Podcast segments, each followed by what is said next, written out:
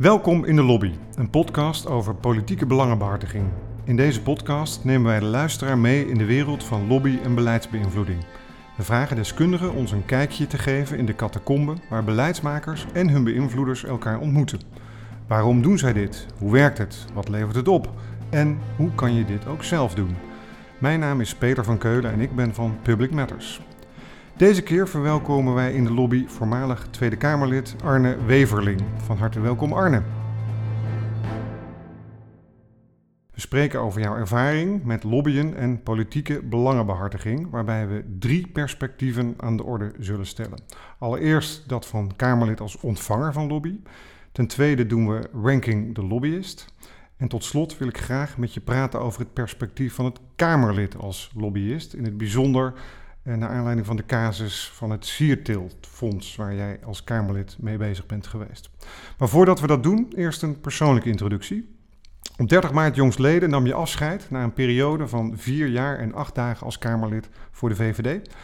Eh, voordat je daartoe op 21 maart 2017 werd beëdigd, was je acht jaar wethouder in de gemeente Westland. Als wethouder had je onder andere internationalisering van de tuinbouw in portefeuille. En in die periode was je ook voorzitter van de Landelijke Wethoudersvereniging en bestuurslid van de VNG. Ooit een van de meest invloedrijkste lobbyorganisaties van Nederland.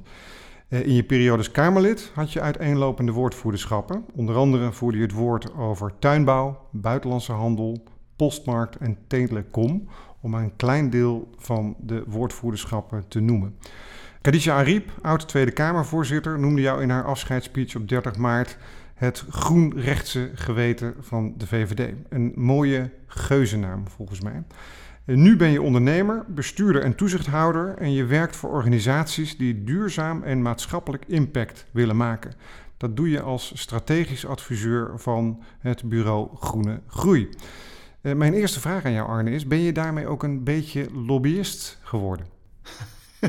Ehm, nou, zo zou ik het nog niet direct willen zeggen, maar ik ben wel een verbinder en uh, iemand die probeert uh, kansen te zien en um, uh, die om te zetten in, in praktische resultaten. Um, ik ben nog niet in de Kamer geweest voor een klant met mijn oud-Kamerleden pas. Um, maar daar hebben we het misschien straks nog over. Nou, nu je het er toch over hebt, laten we het gelijk maar even over hebben. Dat hebben we dat gehad. Uh, draaideurpolitici. Je hebt een van de podcast-afleveringen geluisterd, uh, vertelde je. Die van Arjan Kortweg. Die houdt een lijstje bij van oud-Kamerleden die ook in de Kamer nu komen met een pas die ze hebben als oud-Kamerlid. Dat, dat maakt je in zijn ogen tot lobbyist. Zie jij dat ook zo of niet? Uh, nou, ik denk zeker dat je uh, wel een meerwaarde hebt als oud-Kamerlid uh, om de Kamer in te komen. Hè. Dus fysiek door de draaideur met het pasje, wat toch voor heel veel mensen wel aanlokkelijk is. maar nou ja, zoals gezegd, ik heb er nog geen gebruik slash misbruik van gemaakt. Ik denk ook niet dat het daarvoor bedoeld is. er is niks zo vervelend als Kamerlid om onverwachts overvallen te worden door iemand die eigenlijk een voet tussen de deur zet en een soort boodschap wil verkondigen. Dus uh, die ambitie heb ik ook zeker niet. Uh, maar ergens vind ik het wel een fijn gevoel dat ik uh, toch gewoon de Kamer binnen kan stappen als, dat, als ik dat zou willen. Ehm, maar goed, inmiddels zijn de, de deuren van de Oude Kamer natuurlijk gesloten en zou ik weer mijn weg moeten vinden in een nieuw gebouw. En ook dat hoort bij lobbyen of als oud-Kamerlid. Laten we het eens hebben over het eerste perspectief wat ik tegen je aan wil houden. Je hebt vier jaar als Kamerlid gewerkt, wethouder en daarvoor ook ondernemer. Laten we het over die vier jaar als Kamerlid hebben. Hoe heb jij in, in algemene zin als ontvanger, uh, ontvangende partij, als Kamerlid, lobbyisten ervaren in die periode? Um, ik vond het uh, altijd heel belangrijk om lobbyisten uh, te ontvangen. En heb het ook eigenlijk altijd serieus uh, genomen. En heb er, ehm, nou ja, denk ik, een fijne werkbare relatie en situatie van gemaakt. ook een, een, sfeer van nou ja, halen en brengen. Daar, daar kunnen we het denk ik ook nog wel over hebben. Maar ik weet nog op dag één dat je dan wel gelijk, zodra de portefeuilles bekend zijn, dan, dan uh, is het toch wel uh, alsof je stroop uh, natuurlijk op je kont hebt. De, je krijgt gelijk mails en uitnodigingen en, en heel veel vragen van kunnen we eens dit, kunnen we eens dat. Um, mijn ervaring bij de Kamerleden die nu net zijn ingestroomd is eigenlijk dat dat dat ze dat heel erg toch afhielden. Van, er komt namelijk ook heel veel op je af. En dat had ik ook wel, maar ik vond het ook juist wel interessant om gelijk vanaf dag één dat perspectief van die lobbyist uh, te horen. Omdat ze toch, kijk, je moet altijd filteren wat er gezegd wordt, maar dat is eigenlijk bij ieder gesprek natuurlijk, met wie dan ook. Uh, maar een lobbyist die, ja, die vertegenwoordigt uh, een belangenclub, een, een, een, groep ondernemers, een, een stroming. En ja, ik vind het gewoon belangrijk om de buitenwereld binnen te halen. want daarvoor zit je eigenlijk ook in die Kamer. En daarbij zeg je al gelijk, het ging om halen en brengen. Nou is het beeld bij lobbyen dat uh, het, het, het, halen vanuit het lobbyperspectief is wel duidelijk. Maar wat brengen lobbyisten jou dan? Uh, inzichten. Um, uh, kijk, ik had best wel een omvangrijke portefeuille en je kan niet alles weten. En eigenlijk zijn lobbyisten natuurlijk opgeleid, of het is hun vak, en daarvoor worden ze betaald door hun opdrachtgevers om de hiaten in hun ogen in een wet uh, duidelijk te maken bij een Kamerlid. En dus te zeggen van uh, dit zou anders moeten. Um, dus dat is dan wel prettig, want je komt toch gelijk tot de kern van uh, in hun ogen waar het probleem zit. daarmee moet je natuurlijk niet dat voor, voor, voor, voor lief nemen. maar het, het, je hebt wel gelijk een gesprek en je, je weet gelijk van ook weer door te vragen ja, u zegt nu wel dit, maar wat betekent het voor dat? En, en zo kun je ook weer bij een lobbyist van de tegenpartij, noem ik het maar even, ook weer andere informatie halen. Um, en zo uh, ja, verknoop je eigenlijk alles aan elkaar en kom je eigenlijk tot je eigen inzichten en, en standpunt. Um, dus ik, uh, ik vond het eigenlijk wel prettig om, uh, om veel uh, informatie te halen vanuit de buitenwereld. Nou, nou ken jij dat vak van lobbyen en public affairs. Je hebt ook de leergang public affairs in je wethouderperiode gevolgd. Je hebt een gevoel voor communicatie, ervaring met communicatie. Je bent ook in de media actief geweest als journalist bij een lokale omroep. Dus jij bent daar wel gevoelig voor of je herkent het. Hoe vind je in algemene zin het bewustzijn van lobbyen in de Kamer. Eh, hoe, hoe gingen jouw collega's daarmee om? Um, nou, ik vind dat de professionele lobbyisten, die snappen heel goed het vak en die snappen heel goed de do's en don'ts. Ik heb ook wel uh, partijen of, of, of, gemeenten meegemaakt of, of organisaties die nog niet zo uh, ja, goed wisten hoe het werkt in Den Haag. Uh, die, uh, ja, die, die, die weten toch eigenlijk minder effectief te zijn. Uh, dus ik heb ook wel eens gezegd van nou, bij wijze van spreken, kom nog even een keer opnieuw binnen en denk hier en hier aan en dan kunnen we het goede gesprek voeren. Um, ik deed bijvoorbeeld ook regio-deals. dat is die pot van 950 miljoen die door Carola Schouten nou, verdeeld mocht worden. Er zijn dus heel veel um, uh, regio's en, en, gemeentes die dus samenwerkten om de, uh, geld daaruit te krijgen. En dat ging dan om 5 miljoen tot, laten we zeggen, 30 miljoen per regio. Uh, ja, er zitten natuurlijk hele goede bidboeken tussen. maar er zitten ook zaken tussen waarvan je denkt, ja, dat, dat zou anders kunnen. En dat wil niet zeggen dat de inhoud van het verhaal dan niet goed is. Maar uh, hoe je het brengt, dat is natuurlijk wel de kracht van een lobbyist. En daar ging jij lobbyorganisaties dan ook mee helpen, als ik je goed begrijp. Je adviseerde ze om, of ze dacht met ze mee, om dat wat anders te presenteren. Uh, ja, eigenlijk wel. Ja. En ook, uh, er zijn natuurlijk een aantal mogelijkheden. Ehm, het is ook vaak goed om eh, werkbezoeken ehm, te organiseren en je te laten uitnodigen.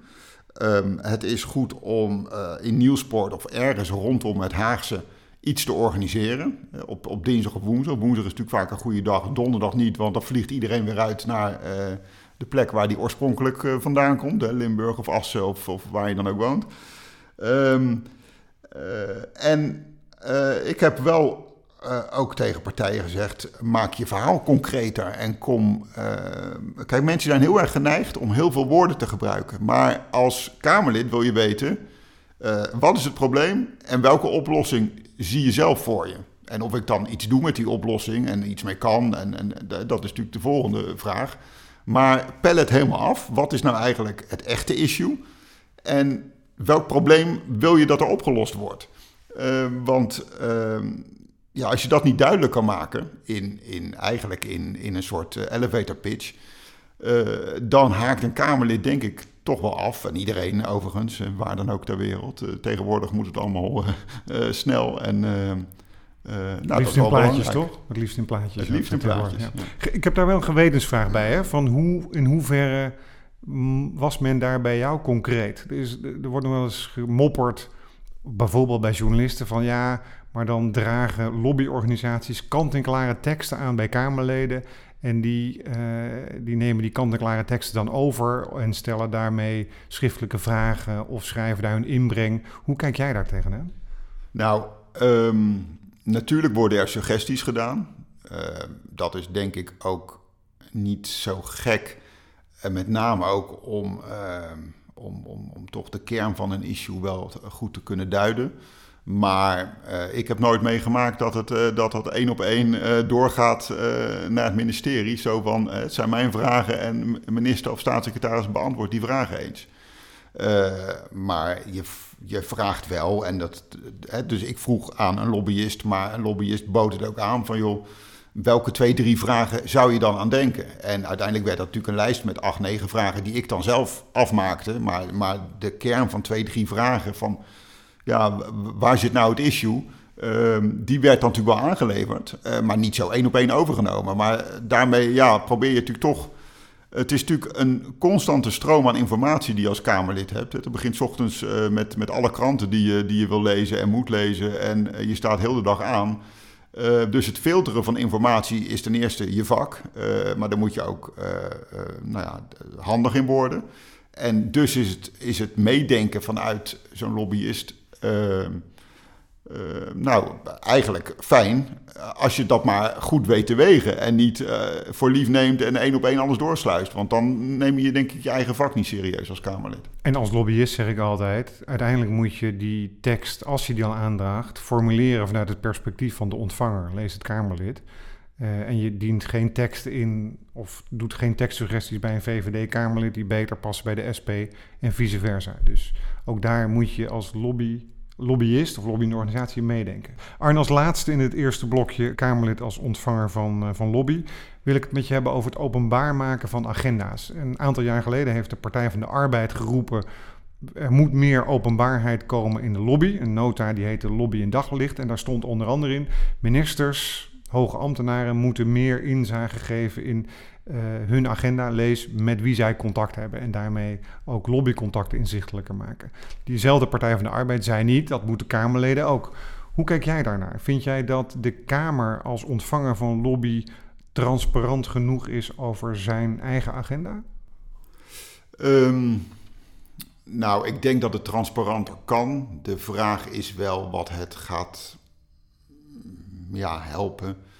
Uh, ja, de, de, de, vraag is ook, ja, wat, wat heb je er tegen? Nee, niks eigenlijk. Dus van mij mag iedereen, uh, mocht, ze had mijn agenda mogen zien. Uh, ja, dus, dus ja, het, het zou transparanter kunnen en mogen. Dus daar zou ik eigenlijk niks op tegen hebben. Dat is denk ik ook wel goed. Uh, maar ja, wat gaat, het, wat gaat het brengen? Dat is een beetje het punt. Um, en dan nog iets praktisch. Kamerleden zijn natuurlijk eigenlijk 150 ZZP'ers. En iedereen uh, doet gewoon zijn eigen ding. En zelfs binnen een fractie weet je niet wie met wie praat. Ehm, dus hoe ga je dat eigenlijk met elkaar ja, stroomlijnen? er is niet één Outlook-agenda waarin ik kan zien wat mijn uh, collega's van dezelfde fractie allemaal uh, doen en zo.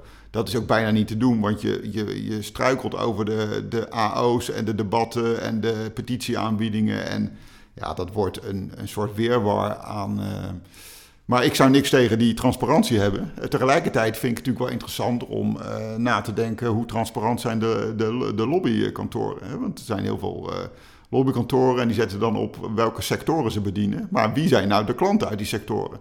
Dat staat bijvoorbeeld bij veel partijen niet op. Uh, nou, kun je best nog eens over nadenken. Ja, ik, snap de boodschap hier. We gaan het snel hebben over het volgende onderwerp, Arne. En dat is ranking the lobbyist. En het gaat er hier niet om mensen, personen of organisaties te, te recenseren. Maar toch even wat, wat een inkijkje in hoe jij de lobby van een aantal organisaties hebt ervaren. En laat ik starten met een simplificatie van vijf categorieën van lobbyorganisaties. Namelijk de overheidslobbyisten, de bedrijfslevenlobbyisten, brancheorganisaties die lobbyen, de derde. Vierde is de NGO's. En vijfde categorie zijn de consultants, lobbyisten. Wie van deze categorieën vond jij het beste lobbyen? Dat is een goede vraag. Ehm, ik denk dat ik de consultants toch ook wel heel goed vond. En dat is niet omdat je bij Public Matters te gast zit. Want even in het kader van transparantie. Wij hebben die afgelopen vier jaar, toen jij Kamerlid was... we hebben nooit contact gehad Nee, eh, met elkaar. nee, dus nee, eh, stelden wij net vast. Dus dan weten luisteren dat ook. Maar, dus je noemt consultants als eerste. Nou, die vond ik goed, maar ook wel partijen als de dierenbescherming en, en dat soort organisaties. Dat zijn dan NGO's. Hè, eh, ehm, die hebben dat ook allemaal wel goed op orde. Ehm, nou, grotere bedrijven ook wel. Ja, daar zit toch in die zin een lastige ranking in te maken. Het is ehm, vooral de partijen die het vak nog moeten uitvinden, die, eh, ja, die zouden onderaan zo'n ranking eh, eh, bungelen.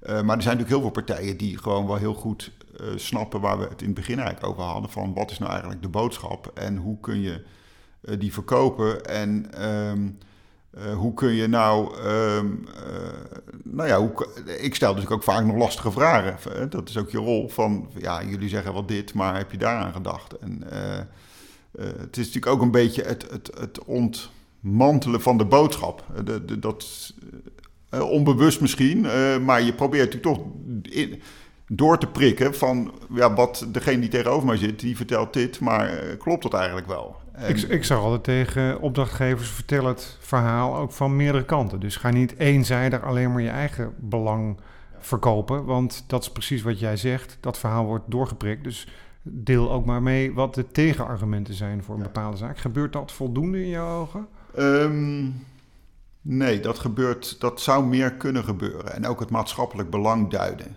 En het, ehm, ehm, eh, er zijn natuurlijk bedrijven die eh, zijn zo groot eh, dat ze heel veel maatschappelijk belang ook meenemen of, met zich meebrengen. Maar er zijn natuurlijk ook bedrijven die vrij eenzijdig naar hun eigen boodschap kijken.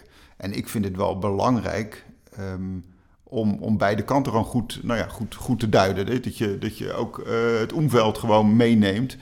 En ehm, eh, goed snapt van eh, waar komen ze nou vandaan en wat willen ze nou eigenlijk bereiken. En, en ja, doen ze de, de dingen goed die ze, die ze zouden moeten doen. Tegenwoordig is het natuurlijk ook in het normale bedrijfsleven, ja, je moet wel bijna allemaal maatschappelijk verantwoord ondernemen. Anders ehm, eh, val je, ja, zak je door je hoeven. Dan ben je gewoon niet meer. Ja, lobby is natuurlijk ook gewoon wel eh, ehm, eh, eh, veel spreken met mensen en niet in het openbaar van eh, de daken eh, roepen eh, hoe je het wil hebben. En daarmee wil ik niet zeggen dat het niet transparant is, maar lobby is natuurlijk iets voor een goede relatie tussen mensen die je probeert op te bouwen. Dat is iets voor de langere termijn. Dat is, dat is, kijk, lobby-successen, dat is nooit iets van vandaag op morgen, denk ik. Daar, daar, het is wel echt een vak, dat heb ik wel gemerkt.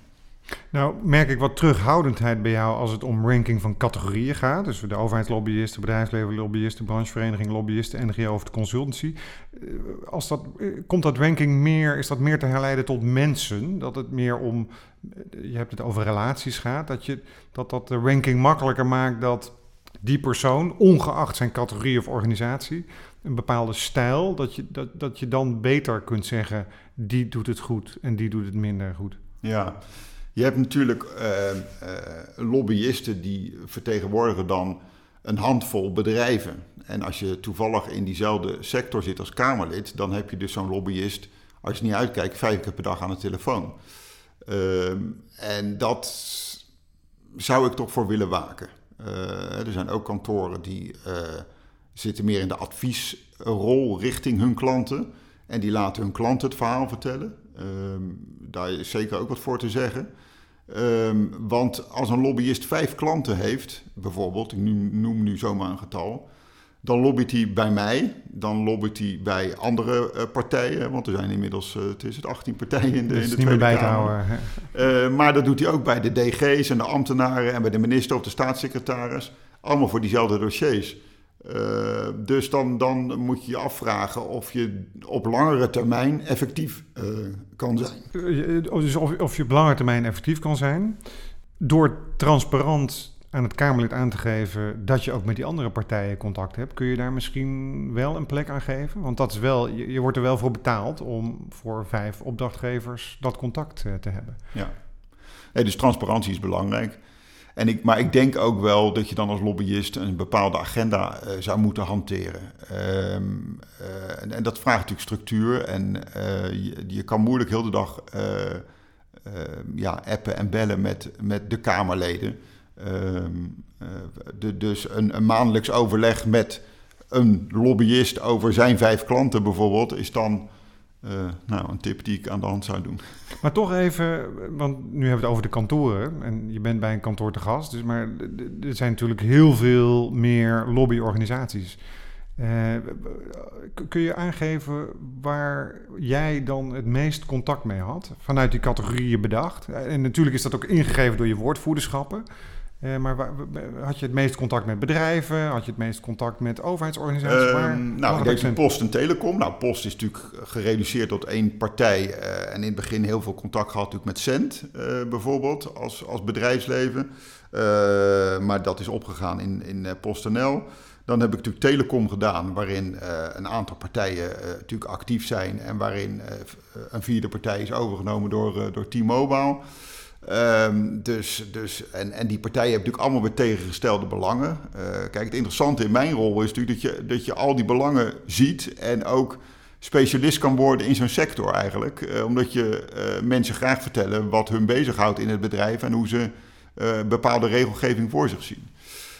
dus dat zijn bedrijven die dan natuurlijk dat wel professioneel inrichten. Um, dan heb je natuurlijk eh, voor de buitenlandse handel um, zijn ook veelal natuurlijk bedrijven en organisaties als VNO, maar ook uh, de, de grote um, ja, infrastructurele bedrijven die zich verenigd hebben. Partijen als Boskalis, Van Oort, noem maar op, die, die proberen dat natuurlijk gezamenlijk te doen om ook um, hun belangen in het buitenland, die ze in het buitenland hebben, in Nederland goed te behartigen.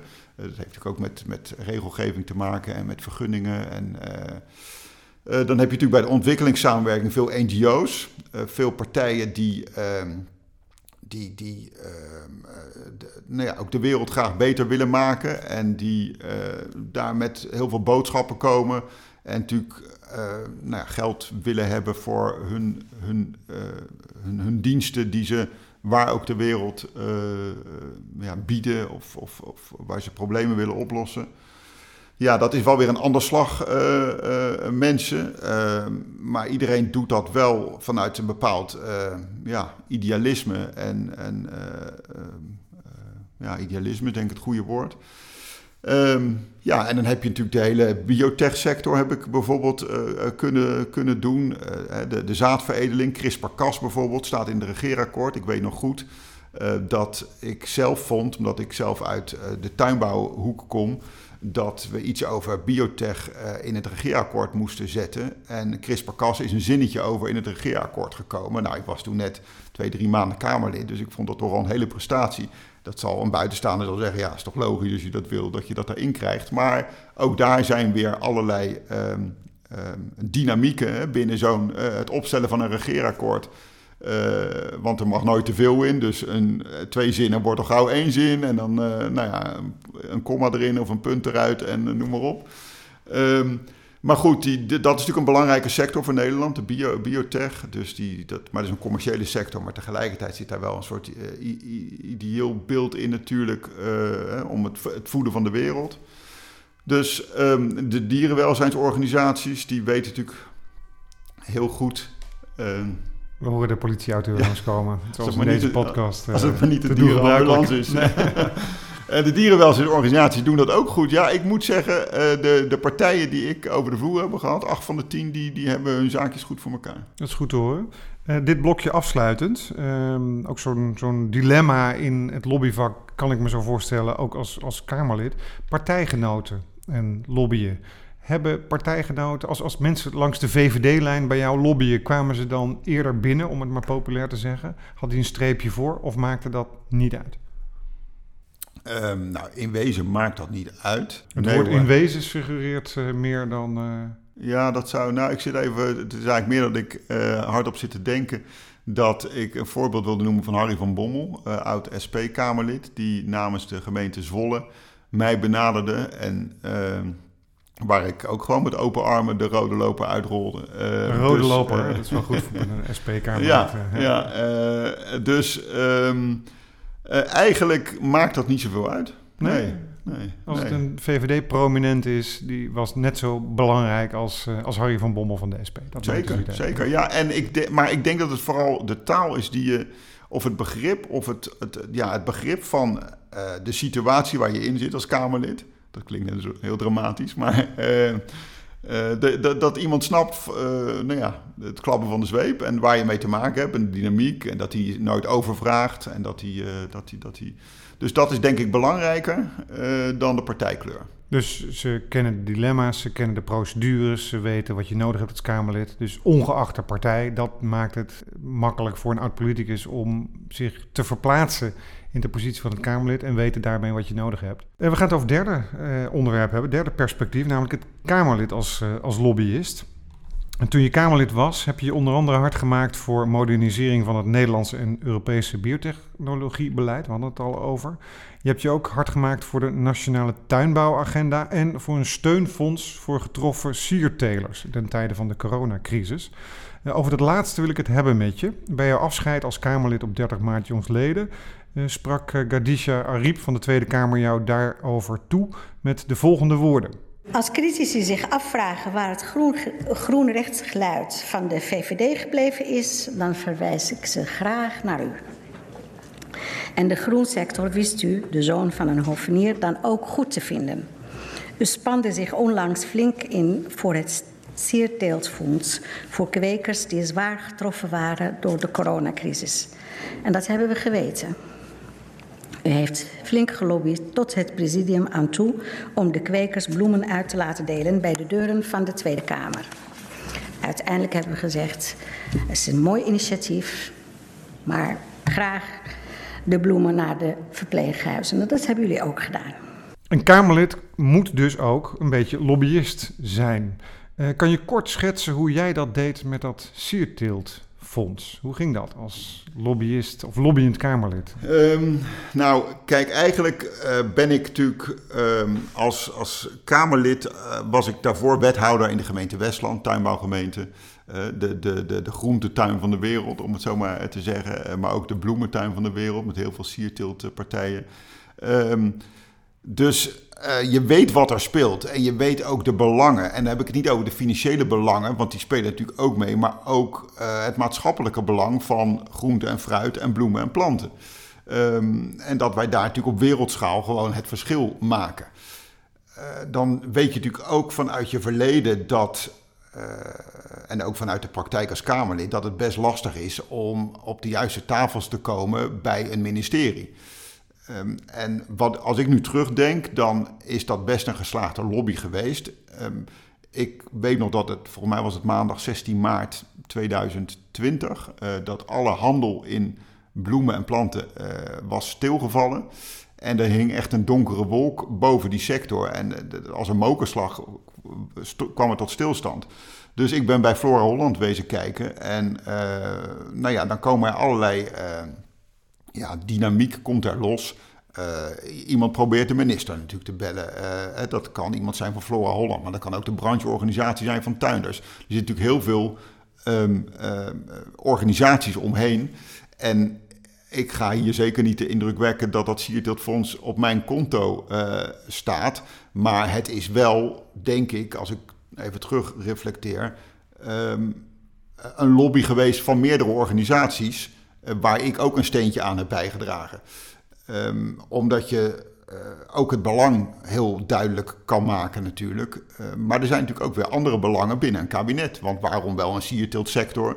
En op dezelfde dag werd ook de cultuursector, kreeg een bedrag. Um, maar ja, er zijn natuurlijk heel veel andere sectoren. De horeca had denk ik, ja, die had toen ook wel wat gekregen. Maar goed, om even te schetsen... Ook binnen een kabinet zijn natuurlijk belangen. Uh, want ja, waarom één sector wel en de andere sector niet? Uh, welk bedrag is dan toereikend? Er komt een plafond in een bedrag. Uh, maar ja, waarom krijgt iemand met een klein bedrijf wel 100.000 euro en met een groot bedrijf terwijl je eigenlijk een miljoen moet hebben, krijg je ook maar uh, 100.000 euro. Dat, dat is niet altijd in verhouding. Dus er zijn altijd er zijn heel veel zaken waarover te praten valt en te discussiëren en te lobbyen. En Ehm, ja, ik ben niet namens de sector natuurlijk een vooruitgeschoven post geweest die als lobbyist dan in de Kamer fungeert. Maar ik heb gewoon zelf uh, met eigen ogen ervaren uh, ja, wat het met ondernemers doet die opeens uh, bloemen niet meer kunnen verkopen. En het is verse handel, hè? het is geen ehm, ja, raamkozijn of zo. Wat, ik heb geen verstand van raamkozijnen, maar ik ga ervan uit dat een raamkozijn na een maand nog in een raam geplaatst kan worden. Ehm, maar een bloem die, die, heeft een, ja, die, die blijft twee weken staan en daarna is het toch wel klaar. Dus, um, en daar zijn ook alweer nieuwe um, uh, oogstworten gedaan. Dus, dus dat, dat is eigenlijk een soort continu proces van uh, zaaien en oogsten, zaaien en oogsten. Dat gaat maar door, dat kan je niet zomaar stopzetten. Dus daar aandacht voor vragen, dat was wel belangrijk. Dat heeft die sector denk ik heel goed gedaan. En ik heb daar op mijn manier uh, een steentje aan bijgedragen uh, door nou ja, toch ook bij het ministerie te zeggen van onze goedkeuring zou dit wel kunnen krijgen. Maar neem ons iets specifieker aan de hand als je wil van hoe dat dan is gegaan. Ik hoor je duidelijk zeggen dat heeft de sector gedaan, maar dat heb jij ook als Kamerlid daar een bijdrage geleverd. Hoe deed je dat bijvoorbeeld in de Kamer zelf, bij coronadebatten of op andere plekken met contacten met fracties? Of hoe ging dat precies? Um, nou, dat gaat natuurlijk over meerdere fronten. Dat gaat over, om bijdragers in de Kamer. Dat gaat uh, om uh, uh, ook je lobby intern in een fractie. want waarom wel de sierteeltsector, maar niet de kalverhouderij bijvoorbeeld? En, en, hoe deed je dat dan? Dan sprak je met fractiegenoten of je ging naar andere fracties? Ja, en dat zijn best ook nog aardig pittige gesprekken. Om niet dat ik ook maar iets tegen de kalversector heb, maar ik was geen woordvoerder kalversector. Dus dan hoef je daar ook niet het woord over te voeren. Dus het is meer dat je met elkaar dan binnen zo'n uh, fractie uh, discussieert. Ja, hoe, hoe, weeg je bepaalde zaken?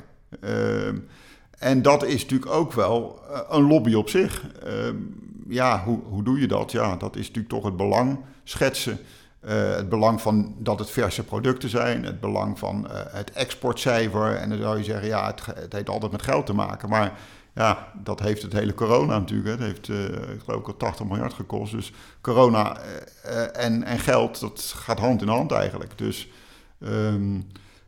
de, dus het, zijn ook, het is ook lobby om geld eigenlijk. Dat Siertiltfonds, daar was dan oorspronkelijk 600 miljoen voor begroot. En ik geloof dat er nog geen 300 miljoen is verbruikt daarvan. Um, ja, dat, dat is natuurlijk ook, laat ook de veerkracht van zo'n sector zien. Je kan ook zeggen er is te veel gelobbyd, maar ik denk dat het uiteindelijk toch als een soort hockeystick bijna weer uh, aantrok toen de winkels in Europa weer open gingen en, en de, de prachtige bloemen en planten uit, uh, uit uh, Nederland weer ze weg vonden. Um, ja, het is ook een beetje een lobby um, over andere fronten, want er waren natuurlijk heel veel supermarkten die, die deden heel veel. Uh, er werd natuurlijk heel veel andere levensmiddelen verkocht. En mensen gingen best hamsteren. En dan is niet meer de eerste prioriteit een bosje bloemen binnenhalen. Dus supermarkten die zouden kunnen denken, we hoeven ze ook niet meer in te kopen. Maar dat is dus een ander procesje uit de keten dat inkopen moet wel doorgaan, want anders uh, wordt het probleem alleen maar groter. En heb je specifiek daarop contact gehad met de supermarkten? Of heb je uh, nou, laat ik zeggen dat ik eens iemand aan de telefoon heb gehad. Ik zeg, hoe kunnen we uh, nou voorkomen dat het probleem groter wordt? En snappen jullie dat de verkoop van bloemen en planten bij supermarkten ook enorm van belang is? los van de bloemenwinkels, want die waren dicht en de supermarkten waren open. Dus, dus ja, snap, snap als sector dat, dat je eh, als levensmiddelenindustrie een belangrijke uh, rol hebt. Uh, los van het, het geluk wat iemand op tafel kan krijgen als hij een mooi bosje bloemen uh, ziet dus en als, ruikt. Dus als lobby- en Kamerlid had je in, bij deze casus contact met de sector zelf voor input, met fractie, met Kamerleden, met departementen, maar ook met, uh, met, uh, met partijen in het veld, om het zo te zeggen. Supermarkten. Ja, maar ik moet wel zeggen, dat is eigenlijk allemaal vrij ongestructureerd. Uh, vanuit mijn kant. want het is natuurlijk een soort crisissituatie. Dus ik denk dat het vanuit de, de, de, de sector zelf was het natuurlijk ook, ik zal niet zeggen ongestructureerd, maar het is een soort crisissituatie. Dus daar komen gewoon allerlei ehm, dynamieken bij kijken. En dat hebben ze denk ik heel goed gedaan. Maar van mij is het meer ook op onderbuik van als we, wat zie je gebeuren en waar vind je dat je op moet acteren is een goede die onderbuik. Hè? Jij bent zoon van een hovenier, je komt uit het Westland, je kent die sector als geen ander. Dat kun je als een asset, als een voordeel zien. Maar er zullen ook mensen zijn die zeggen: ja, maar je hebt je roots daar, je bent bevoordeeld, je hebt meer kennis, meer contact in die sector. Wat weegt het zwaarst? Juist die affiniteit, dus ook de, de, de natuurlijke affiniteit met die sector? Of zijn er ook mensen die dat juist als een, eh, een, een, kritisch onderdeel zagen van jou? Nou, ik denk dat, dat mensen het ook als kritisch zouden kunnen zien, maar dat ze ook wel snappen, of dat ik mensen heb kunnen overtuigen van het, het maatschappelijke en het financiële belang van zo'n uh, land- en tuinbouwsector. Want, uh, en, en dat we dat wereldwijd gewoon nummer één zijn in hoe we producten produceren en maken. Dus, uh, en dat er een hele keten achter zit. Het is natuurlijk niet alleen maar die bloemen die op tafel komen, maar dat begint al bij een zaadje wat in de grond moet. En dat is een hele keten. Hè? Ook de transportbedrijven en de hele marketing eromheen en de handel. Um, dus als je dat goed weet te vertellen en geen onzin praat, want dat is denk ik ook wel eh, de kern van uh, wat een lobbyist niet moet doen. Onzin praten en wat een Kamerlid dus ook niet moet doen, onzin praten.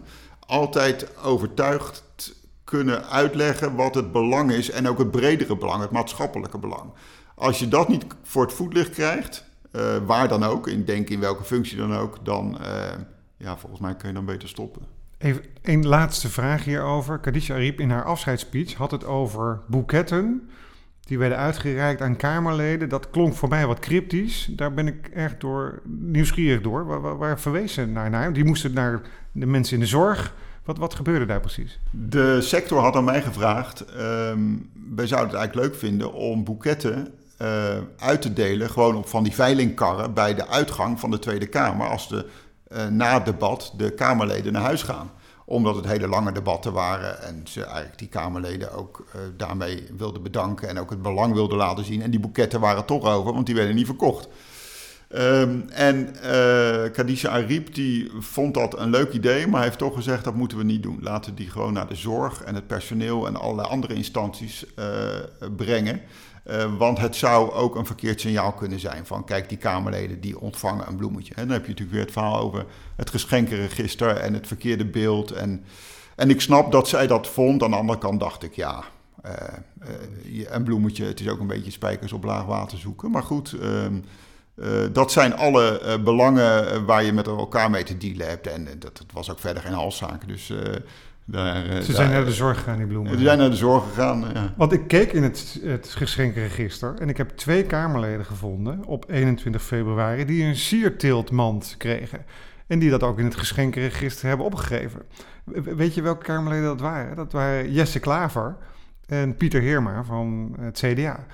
Uh, dus ik was daardoor getriggerd. Hebben die Kamerleden nou wel of niet die sierteeltmand gekregen? Maar dat hebben ze dus niet allemaal gekregen zoals de sector dat ooit bedoelde. Maar de sierteeltmand, en, uh, zegt mij niks. En 21 februari... Uh, van dit jaar? Van dit jaar, oké. Okay, ja, ja. ja, dat was in mijn nadagen als Kamerlid. Uh, daar heb ik geen idee van. Ik kan me voorstellen dat dat te maken heeft met... ja, een sector binnen dat hele. Uh, nou ja, goed, ik, kan, ik weet het eigenlijk niet. Ik heb hem niet gekregen. Dus. Nee, ik was getriggerd door het fonds en dit kon ik uit het geschenkenregister halen. Zo zie je maar weer, uh, er is een beetje transparantie. Ja, en dat sierteeltfonds was volgens mij van mei vorig jaar, dus 2020. En dit is dus van februari 2021. Ja. Dus, uh, ja. En, en, en, die transparantie is goed. Ja, ja toch? Ja, Jammer dat ik die man niet heb gehad. Nee, ja, 21 februari. Ik, ik heb hem bij jou gezocht, maar ik heb hem niet gevonden. Maar... Uh, duidelijk en een mooi voorbeeld, dat uh, Fonds. Um, mooie afsluiting ook, met één afsluitende vraag aan jou. Eén do en één don't die je, de, die je lobbyende organisaties en luisteraars van deze podcast wil meegeven. Ja, een do is um, neem jezelf serieus. wees niet te bescheiden. Ehm, durf gewoon je verhaal te vertellen, maar maak het niet mooier dan het is. Laat ook de andere kant van zien, van, van jouw verhaal. eh, laat het maatschappelijk belang zien. Dat zijn een aantal do's. Hè. En doe het tijdig en, en, en allemaal dat soort zaken. Maar dat is denk ik wel duidelijk. Alhoewel, je moet de mensen de kost geven die drie dagen voor een debat nog komen. eh, of één dag en zeggen wil, kun je hier nog iets mee? Nou, Zijn die er nog steeds? die zijn er nog wel, maar... Ja.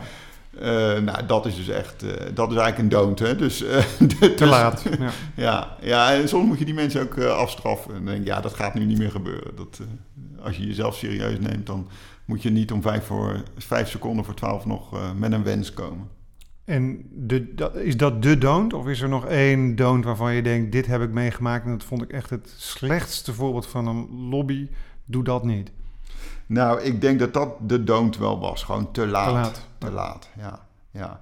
En het is dus iets van een relatie opbouwen en het is lange termijn. En eh, lobby is ook niet alleen maar bij de politiek. Eh, dus het zit hem ook bij ambtenaren, het zit hem ook bij andere organisaties. En eh, de politiek is vaak natuurlijk gewoon het sluitstuk van besluitvorming. En vaak worden natuurlijk al in een beginstadium allerlei zaken op een ministerie ehm, eh, bedacht en in, eh, in de stijgers gezet. Dus ik denk als organisatie dat het ook belangrijk is om eh, daar goede contacten te hebben. Lobby is meer dan alleen politiek. Zeker, het is een vak. Ja. En ook nog een vak. Tot zover in de lobby, een podcast over politieke belangenbehartiging. Hartelijk dank aan voormalig Tweede Kamerlid Arne Weverling, die ons meenam in de catacomben van de Tweede Kamer en vanuit dat perspectief een inkijkje gaf in hoe hij als ontvanger politieke lobby heeft ervaren. Mijn naam is Peter van Keulen. Namens Public Matters dank ik u voor het luisteren. Heb je vragen over deze podcast, opmerkingen, tips of suggesties voor een onderwerp? Mail ze naar info@publicmatters.nl of kijk voor meer informatie op www.publicmatters.nl. Dankjewel.